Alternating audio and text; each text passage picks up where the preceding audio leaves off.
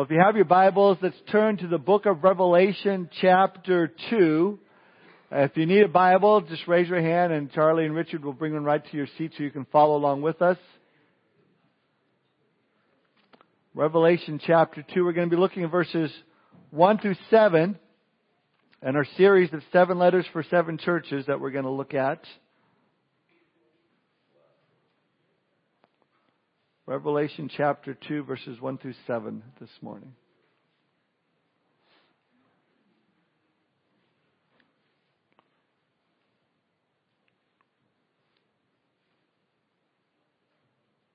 Go all the way to the end of your Bibles and turn left. All right, starting in verse 1, we read, To the angel of the church of Ephesus write, these things says he who holds the seven stars in his right hand, who walks in the midst of the seven golden lampstands. I know your works, your labor, your patience, and that you cannot bear those who are evil. And you have tested those who say they are apostles and are not, and have found them liars. And you have persevered and have patience, and have labored for my name's sake, and have not become weary. Nevertheless, I have this against you, that you have left your first love. Remember therefore from where you have fallen, repent and do the first works, or else I will come to you quickly and remove your lampstand from its place, unless you repent. But this you have, that you hate the deeds of the Nicolaitans, which I also hate. He who has an ear, let him hear what the Spirit says to the churches. To him who overcomes, I will give to eat from the tree of life, which is the midst of the paradise of God. The title of my study this morning is The Loveless Church. Father, we thank you for this opportunity to gather together to be in this place this morning, knowing, Lord God, that you're in this place, ready to teach our hearts, instruct our lives as to how, Lord, we might better know you and serve you and honor you with our lives. We pray your blessing upon our time together, Lord. We pray if there's anyone here that has joined us that is yet to come into saving knowledge of your Son, Jesus Christ, that they would have their eyes open and they would see their need to have that relationship with you and they would see their need to have their sin forgiven and they would come to you this morning. So we thank you for this time. We give it to you. It's in your son Jesus' name that we pray. Amen. Well, today we begin a series called Seven Letters for Seven Churches, looking at the seven letters written to the seven different churches as found in the book of Revelation in chapters 2 and 3. I guess in our day and age we might call it seven emails to seven churches. Now, do you know that you can actually now send an email to God? I, I, I read this, I recently read that an Israeli internet company, AIS.com, has announced that they will take email prayers to the rest, rest, Western Wall in Jerusalem. Customarily, people, you know, they write their, their prayers on the little piece of paper, and they stick it in the cracks of the wall. Now, for a suggested donation of $18, they'll print up your email and place it in the cracks of the wall. $18, you can send an email to God. Now, it's free to talk to him anytime, but, but they're charging that service for you. You know, I always like this, the story about the couple from Minneapolis. You know, they decided to go to Florida. They thought during a particular icy winter, they planned to stay at the same hotel where they spent their honeymoon 21, uh, 20 years earlier.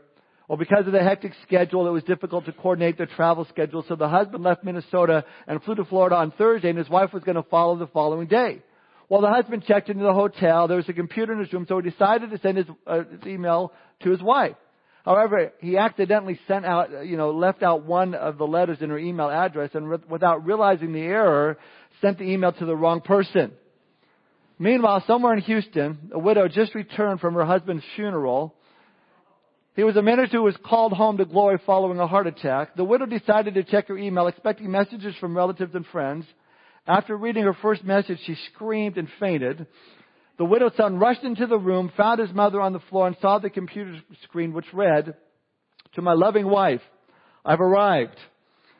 I know you're surprised to hear from me. They have computers here now, and you are allowed to send emails to your loved ones. I've just arrived and have been checked in. I see that everything has been prepared for your arrival tomorrow. Looking forward to seeing you then. Hope your journey is an uneventful one as mine was. P.S. Sure is hot down here.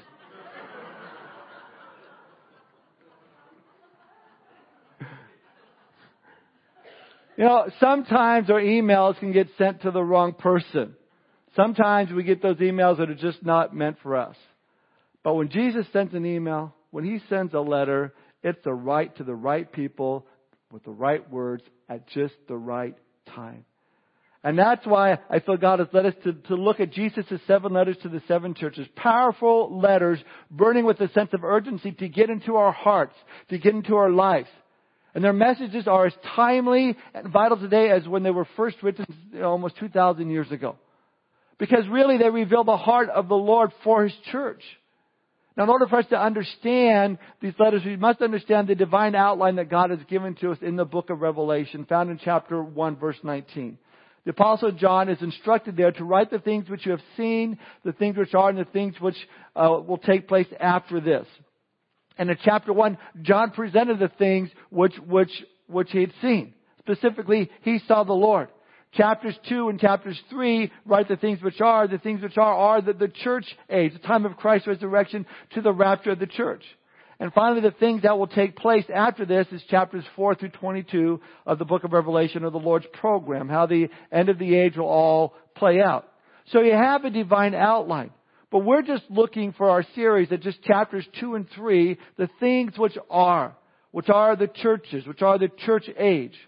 In fact, John is instructed in chapter 1 verse 7 to uh, write what you see, write in a book and send it to the seven churches which are in Asia to Ephesus, to Smyrna, to Pergamos, to Thyatira, to Sardis, to Philadelphia, and to Laodicea. And so we have seven letters for seven churches for us to study. Now, out of the seven churches that John is instructed to write to, Jesus has something to say good about all of them except for one. The church of Laodicea, the, the uh, lukewarm church. Jesus doesn't have anything good to say about that church, and, and we'll get to that. We'll save that one for last. But Understand there's four ways to look at and understand the messages given to the churches. Number one, they're applied historically. In other words, they were written to actual historical churches. There, there really was a church of Ephesus and a church of Smyrna and Pergamos and Thyatira and, and so on. In fact, uh, though it says that these seven churches are in Asia, uh, we know that things have been divided up geographically since then, and so now they're in the area we know as Western Turkey. They're in fact given to us in the order of the old Roman postal route in which, uh, you know, letters would be delivered. Ephesus first and Smyrna, then Pergamos and so on.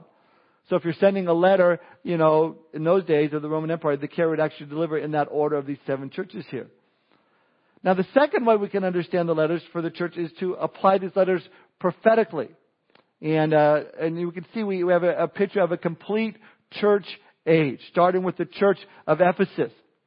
The early church, it was, you know, losing its grip. They were leaving their first love. Then we moved to the church of Smyrna. This speaks of the church age that went under the intense persecution with, with as many as six million uh, believers being martyred for their faith. Then the church age, we move into Pergamos and Thyatira, and that's when the pagan idolatry, you know, kind of crept into the church in a time historically known as the Dark Ages.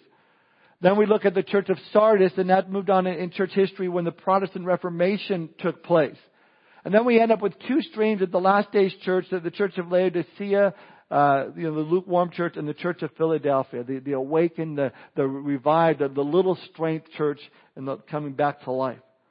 Now what is interesting to me is that when John was giving us these words, he was speaking of the future, but now with 2,000 years under our belts, we are looking backwards and we see each one of these church ages took place exactly as God's word said it was. Because when God speaks about the future, it's not a stretch for Him. God can speak about the future with as much accuracy as we can speak about the past. Even more so because, you know, we, we forget the past, which is probably good at some point. Number three, the letters to the churches can be applied practically. They can be applied practically. What they teach us, they teach us about church life. About church life, our priorities, our focus as a church. You know, today we're living in a time where people are re-envisioning what the church is. And they, oh, we need to reinvent the church. Well, I agree the church needs to be relevant to the culture we're living in. I disagree that we have to reinvent the church. Course, we need to adapt to the times in which we're living. You know, languages change, musical styles change, design changes. Uh, you know, if we're living in another country, for example, I would not expect me, those around me to, to understand English. And so I'd have to speak in, in the language or have an interpreter. I'd want to communicate effectively. uh, you know, having said that there's certain things about the church that must never change, you know, uh, fixed principles that must remain exactly where, where they are. And we see those principles laid out in the seven letters for the seven churches. Almost every problem, difficulty, and challenges that are facing the church today are addressed in these seven letters. Finally, number four, they are applied personally. They're applied personally. In other words, we get a good look at ourselves in the mirror. When you look at Jesus' words to the seven churches, you see that it speaks to us personally as individual Christians. It causes us to examine our lives and, and see where we need to be with the Lord. Because there's a clear lesson from the Lord to each, to each, each of these churches that we can look at and apply to our lives and ask ourselves the question, am I like one of these people? Am I, am I like a member of one of these churches? Because Jesus ended up each one of these letters with the words, He that has an ear to hear, let him hear. So they are personal to us. Now, if you're taking notes, we're going to see three things in, in our, this letter this morning. We're going to see number one, a commendation. Number two, a criticism. And number three, a correction. Number one, a, a commendation. Let's read now the words of Jesus to the first of the seven churches, Revelation 2, starting in verse 1. To the angel of the church of Ephesus write, These things says he who holds the seven stars in his right hand, who walks in the midst of the seven golden lampstands. Let's stop there for a moment to point out that Jesus is speaking to the representatives of the churches there. Over in chapter 1, the seven stars are identified as the seven messengers of the church. Some translators put it angels, um, you know, uh, you know, that they were addressing an angel representing the church. But if you take that word angel literally, which means messenger, uh, he was perhaps speaking to the pastors of each one of these churches. And I lean towards that uh, understanding of it. I believe he's speaking to pastors. And then the churches are represented by the lampstands. So he's speaking to the leaders and the churches. It says to the church of Ephesus, verse 2. Now Ephesus, then I had a large population. Uh, of the seven cities spoken to, they were the largest, estimated around a quarter of a million people. It was the center of business, of commerce, of, of uh, uh, education and religion. So it makes sense that they'd start there in Ephesus. As well as Ephesus actually had an actual church there that was originally pastored by the apostle Paul. Remember Paul went into Ephesus and, and preached the gospel and a riot broke out as most always took place whenever Paul would go into a city to preach the gospel. They worshiped this goddess called Diana, and because the people made a lot of money selling images of Diana, they just freaked out because people were turning from Diana to Jesus. It was bad for business. Despite that, Paul established a congregation in the city known for its pagan idolatry. So this was an actual church pastored initially by Paul. Later, it was pastored by the apostle John. I mean, could you imagine attending a church that was first pastored by Paul then John? Amazing. All you need is Ringo and, and George and it would be great, but now Jesus starts off his, his letter to this church in Ephesus with the words of commendation, has some words of criticism, and closes with words of correction. That's always a good pattern to follow if you ever have to correct someone. If there is someone you have to go to, man, start off, hey man, you're doing a good job. You know, I really appreciate what you're doing, but, but hey, you know what, there's this area over here and, and maybe you can help me over there, you know. Rather than saying, man, you're really messing up. You need to fix this, you know. Yeah, because, you know, it, it kind of, you know, say something nice about them first. Say something nice about what they're doing. So what if I can't find anything nice? Well, make something up. You're human today. It's great. I'm glad you're human today. You know, way to go. But Jesus starts off with a commendation to serve Ephesus for many things that they were doing right. Look at verses 2 and 3. I know your works, your labor, your patience, and that you cannot bear those who are evil, and you have tested those who say they are apostles and are not, and have found them liars, and you have persevered and have patience and have labored for my name's sake and have not become weary. Man, what you read right off the bat is they are a very active church. And that's very commendable. I mean, they were, uh, they weren't just workers, they were hard workers. They gave their very best for the Lord. And so the Lord is saying, man, good job. Way to go. In fact, that word for labor there could also be translated to the point of exhaustion. I mean, they're working themselves to the bone. They're sacrificing themselves to, to the things of God. Patiently going through trials, patiently, you know, doing the things for the Lord. And that's certainly commendable. And it, it doesn't go unnoticed by, by the Lord. And the same thing is true here this morning. I know we have many people involved in the ministries here at this church and, and have been over quite, quite a few years here. And, and I know for as a pastor, I'm not always able to go to each one and say, man, thank you for the job you do. Man, you're doing a great job. But know that Jesus sees it. And I see it and I recognize it. And I, and I say as Jesus says, thank you. So not only was this church a hard-working church, but they were also a discerning church. Again, verse 2, he says, I know that you cannot bear those who are evil, and you have tested those who say they are apostles and are not, and have found them liars. That's kind of a funny thing because we have churches today where people call themselves apostles in the church. You know, I'm an apostle so and so, and I'm apostle so and so, and they actually use that title. Know, one of the requirements to be called an apostle, according to Scripture, was you had to be an actual eyewitness to the resurrection of Jesus Christ.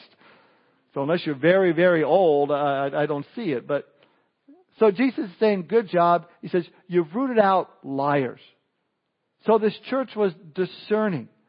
You know, and, and, you know, they were careful and how we need to follow their examples, especially in the times in which we are living in today. Because the Bible tells us in the last days that God warned us that there, there'd be an increase of false teaching, of false prophets within the churches. And we see that today.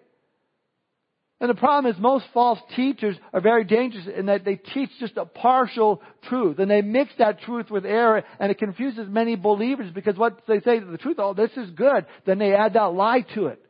And it confuses people and people start believing the lie. We're told in 1 John that we're to reject those that deny Jesus Christ has come in the flesh. See, to deny that Jesus Christ has come in the flesh is to deny really the Father and the Son and the Holy Spirit. It's to deny the Trinity. And look at the churches that are out there that are doing that today. The Jehovah Witnesses, the Christian Scientists, the Church of Jesus Christ of Latter-day Saints, the Oneness Pentecostals, Unitarian Universalists, Islam, the same thing outright apostates, liars who deny the deity of Jesus Christ that are out there today. They deny that He's a creator, deny His blood atonement, deny His virgin birth, even mock the idea of His second coming. Listen, the Bible says we can expect that in the last days. We need to be aware of that happening around us, anticipate that. In fact, in writing to this church in Ephesus, Paul the Apostle writes in Ephesians 4.14 that we should no longer be children tossed to and fro, carried about with every wind of doctrine, by the trickery of man and the cunning craftiness of deceitful plotting. Don't let that get to you. You don't go down that path. And the Ephesian church, they listened, they obeyed, they were discerning, they were careful. And we need, need to be that way. Not always assume that those who claim to be God's messengers are indeed from Him. Then verse 3 says, You have persevered and have patience and have labored for my name's sake and have not become weary. So Jesus is saying, Look, you guys are doing great man, you've stayed focused, you've worked hard in ministry, you've been patient, you've rooted out deceivers, you've hung in there, you've not given up, way to go church. And I can picture them getting the letter, you know, and they unscroll, it. oh yeah, you've done this, or oh, that's pretty good, oh, that's awesome, yeah, that's great. And then they read, nevertheless. Ooh, nevertheless. Oh, I don't like nevertheless. Nevertheless. We're doing so good. Well, that brings us to point number two, a criticism. Look at verse four. Nevertheless, I have this against you that you have left your first love.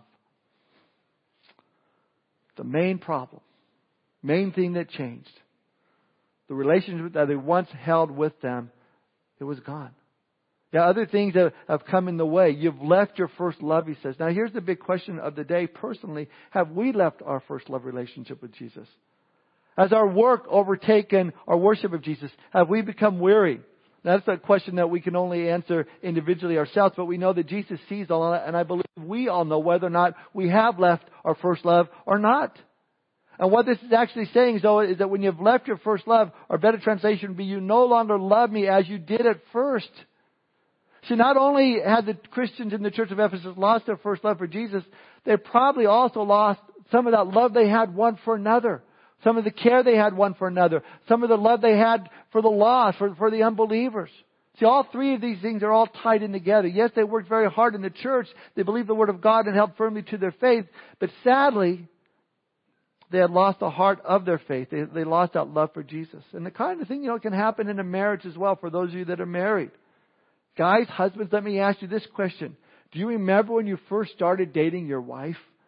Man, you wanted to make the best impression possible on her. Man, you were Mr. Manners, right, man? When you, when you took her to the restaurant, you opened, you know, you, you, you opened the door to get her out of the car. You got her to the, you know, to, to the, to the table. You know, you, you held the door opener in, in the restaurant. You held a chair for her. You, you put it in. Use your best, best mannered manners because you wanted to do everything right. Maybe for no special occasion, at all you just brought her some flowers. You just called to say, I love you. But now that she's committed to be your wife, been a few years, you still take her out to dinner, but you chose a finer restaurant, one that you don't even have to get out of your car. Just drive up to and they hand you the food right through the window. Huh, look, I've taken you out to dinner. You still call her for work, from work, but not to say I love you, to say, so what's for dinner? Well, as they say, maybe the honeymoon is over. You know, that can happen in our relationship with God as well. We can lose that fervor, that commitment, that passion, that, that romance, if you will, in our relationship with God. Now, do you remember when you first came to Christ and you knew that your sin was forgiven? When all those walls of anger and bitterness that you held up for so long came crumbling down? When that aching void that was inside your heart was finally filled with the presence uh, of God? When, when, when it was so exciting to open God's Word and to hear the truth for the very first time and, and you understood what the Bible was saying? Well, then there was worship. Man, you come in and the songs, man, they just weren't songs. These are praise songs that, that touched your heart. And for many of us, this just brought tears to your, to your heart, to your eyes when you think, oh, how great God is. And you were excited about telling, uh, about the Lord, telling people about the Lord, and you just had to tell other people what God has done in your life. Yeah, you didn't have all the answers, but that didn't stop the zeal that you had. You were excited.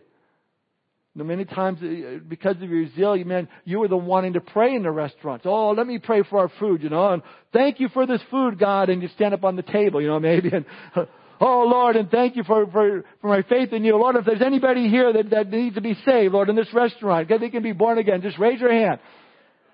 Maybe you're all excited about that. Maybe you didn't go that far, but my point is, does that stir any memories in your heart? Do you go, yeah, I, I, I do kind of remember that. Is that how things are for you today, or things changed a little bit? You still pray, even for your meals, but it's something that you don't do as often. Just maybe a quick prayer, and you think, you know, maybe you got to the point where, oh, praying for food isn't that important. God knows my heart, or even worse yet, you don't even know what you're praying when you're praying. You know, rub a dub dub, thanks for the grub. You know, let's eat. You know.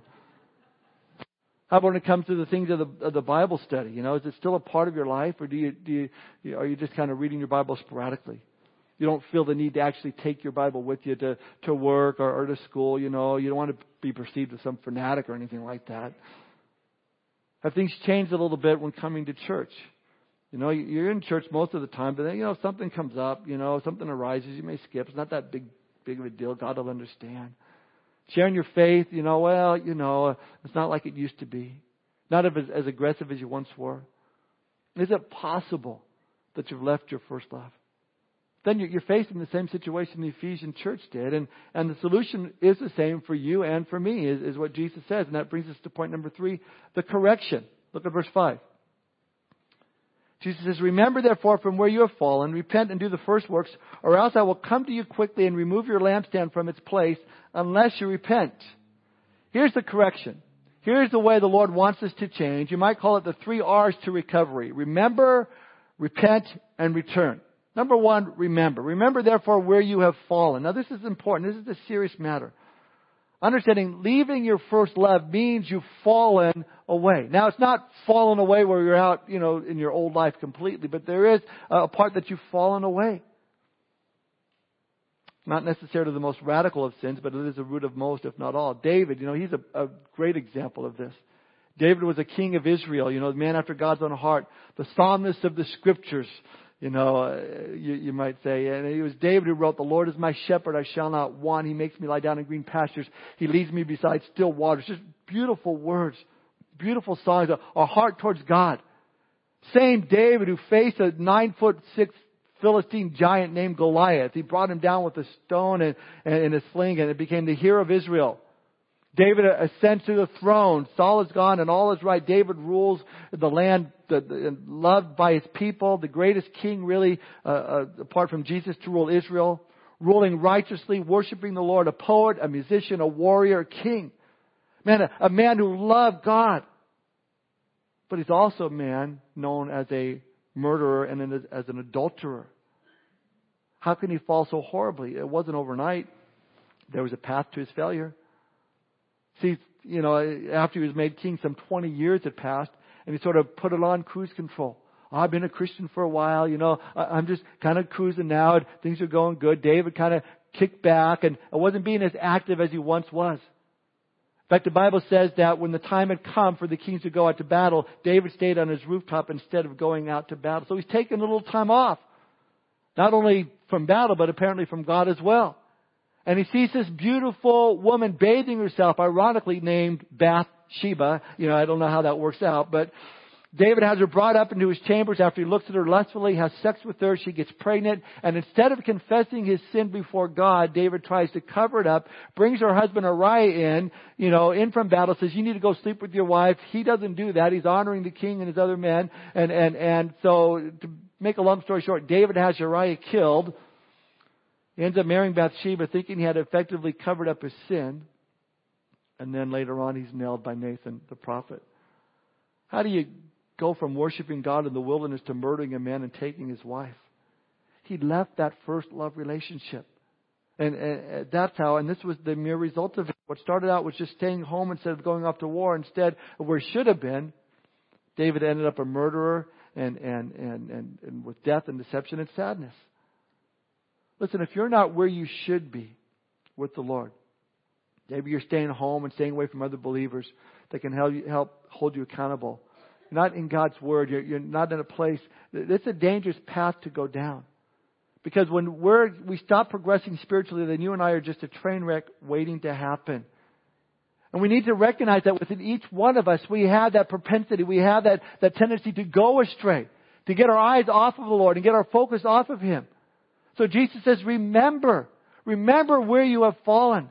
In other words, if you have fallen, the first step is to re-experience in your mind that sense of joy and wonder and closeness to the Lord when you first gave your life to Him. Remember those times when you sensed that inner support and strength from the Lord when you were going through struggles. And then repent. Repent, he says. Verse 5. It means to change your mind, change your life, stop the direction you're going and turn to go the other way. See, it's not important just to know what to do, you need to do it. Change your mind. Move away from what, the, what's tempting you to go down that path. Repent of any pride, repent of any position or reputation, and replace it with that wonder and that awe of Jesus.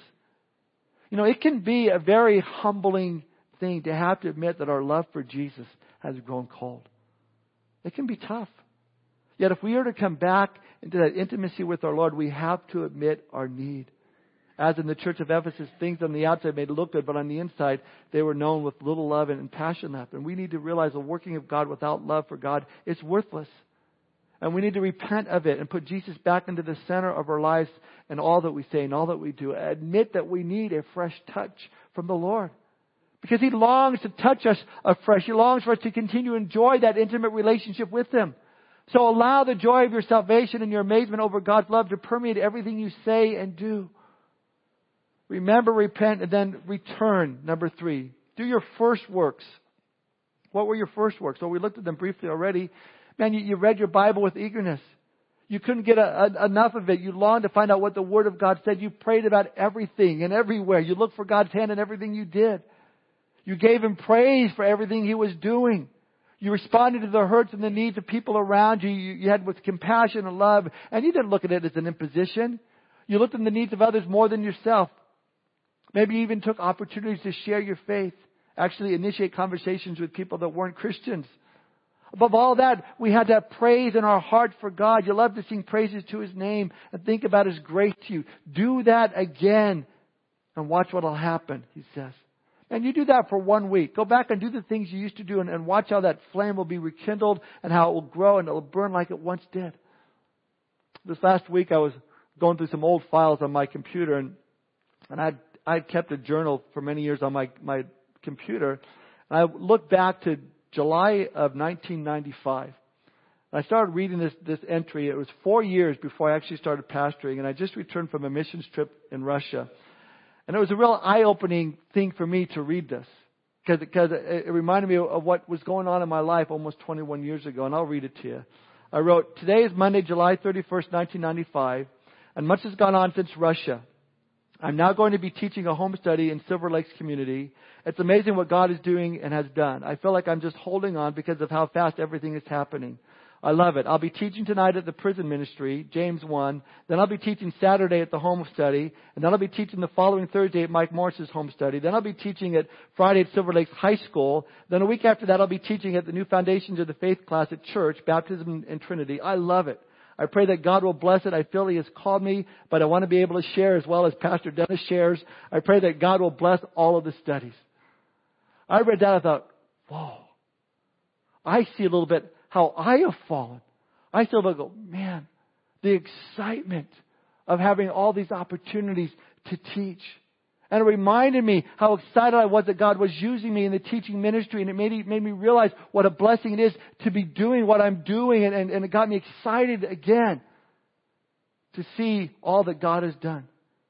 That's what it means to remember and go back and gain that excitement again for the things of God. Do your first works. Go back and do those first works. Now let's take this back to the marriage analogy again for a moment. Let's say you're having problems in your marriage. Go back and do what you did when you first were married. Well, you know, you know, we used to do a lot of things together. We spent time together. Okay, do that again. You know, when I saw my wife, I would, I would tell her she was beautiful and I would bring her flowers or just tell her I love her without wanting anything in return. Have you done that lately? Do that again. No, I used to tell my husband what a great guy he was and how much I appreciate him. Okay, he still needs to hear that. Go back and do those things again. I used to let my husband watch football on Sunday morning or Sunday afternoon. Go back and let him do that again, okay? No. That's right. You know, they need to hear, I love you. Go back and do that again. But, but I don't feel that anymore. Who cares if you feel it? Just do it. Do romantic things and the romance will return. Don't wait for the emotions because emotions come and go. So the commendation, you're doing great as a church. The criticism, you left your first love. The correction, remember therefore from where you have fallen, repent and do the first works. But then Jesus, Jesus adds this warning in verse 5. He says, do this or else I will come to you quickly and remove your lampstand from its place unless you repent. Folks, we need to pay attention to this warning here. As I said when we began, the lampstand is a symbol of the church. This is a reminder that no single church has a guarantee that it will continue on indefinitely. Listen, the church as a whole, it's gonna, it's gonna, it will always march on. Jesus says the gates of hell will not prevail against my church. No one is ever to stop the church as, as try as they may. But individual congregations may have a lifespan. I have seen churches where they were once filled with people hungry for the Word of God and now they sit empty. Years ago, we took a team down to, to Hurricane Katrina to, to help out there and, and, and we stayed at this huge church that was down there. Probably holds, I don't know, maybe a thousand people in the church. Just had a handful of people going to that church. Just a handful. Drive around down there and there's churches that are empty. Of places that were once where, where God was worshipped and now church buildings are sitting practically empty. How sad that is. But here's the warning. If a church neglects God's word, if a church stops loving Jesus as they did at first and they begin to compromise, then a church can come to the point where it's no longer a light in the community. It can come to a point where it's no longer making an impact in the lives of, of its people. It, it, it's no longer what it was. In some cases, the churches, they, they start looking at each other, they start splitting, and, and, and, and it's gone. The church closes. Someone else buys it. You know, but God will always raise up another church and another church, and He always will. But here's the thing. We don't want to lose our place. We don't want to lose that light that we have. Because if you lose your love, it's only a matter of time until you lose that light. And this is something we all need to take personally as well. Because we can be a Christian and not an effective one.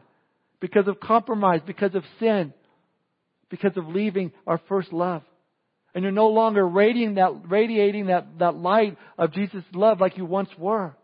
Here's what Jesus said in the Sermon on the Mount. He said, You are the salt of the earth, but what good is salt if it has lost its flavor? Can you make it salty again? It will be thrown out and trampled underfoot as worthless. You are the light of the world like a city on a hilltop that cannot be hidden. No one lights a lamp and then puts it under a basket. Instead, a lamp is placed on a stand where it gives light to everyone in the house. Matthew 5, uh, 13 through 15. What good is unsalty salt? It's no good at all.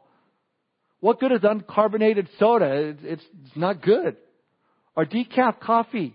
Why? Why? I drink it because my doctor tells me I should, but it's just warm brown water. That's all it is. I think there's some uncarbonated Christians out there or some decaf disciples. Have you lost your light? Have you blown your testimony because you've lost your first love and have you turned to sin? Remember, therefore, from where you have fallen, repent and do the first works.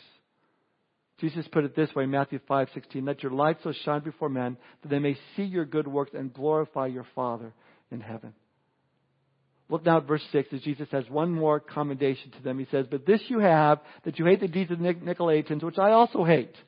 Now, why didn't he mention that earlier when he commended them on the earlier things? Well, the answer is here was where the Ephesian church needed to begin. This is their starting point. See, their passion was not all gone yet. Here was the one thing they still retained something of their first love, and is that they hated the practice of the Nicolaitans. See, we're to love what God loves, and we're to hate what God hates. And He hates sin, and He also hates pride, and He hates self-elevation, and He hates self-exaltation. And from what we know of church history, uh, these were all the practices of the Nicolaitans. Now, there's a lot of controversy over who these Nicolaitans were, but from what we can tell, this is a group linked to the Christian faith with all sorts of loose sexual practices, they believe you could be a Christian, but your sex life could still reflect out of the world. They tie that to false religiosity, you know, piety, uh, powering o- over the people, you know. Uh, they claim to have special position and power with God, but they live like the devil. Jesus said to this church, man, you did good. Retain your hatred of such practices. And that's a mark of your first love still remaining. You hate the things that I hate. Now start there and continue to abhor such practices, but then go back and do the rest of the things again. Finally, verse 7, the Lord uh, contains our Lord's appeal to the church and the promise he makes to it. He who has an ear, let him hear what the Spirit says to the churches. To him who overcomes, I will give to eat from the tree of life, which is in the midst of the paradise of God.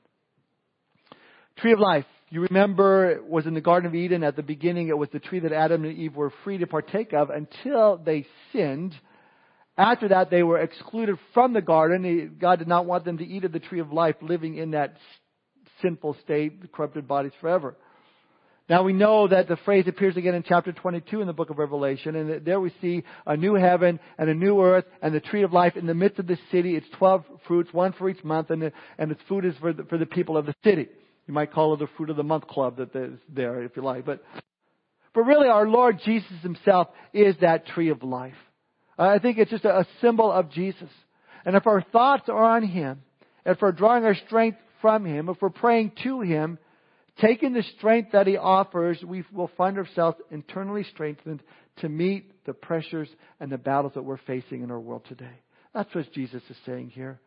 Feed upon the tree of life.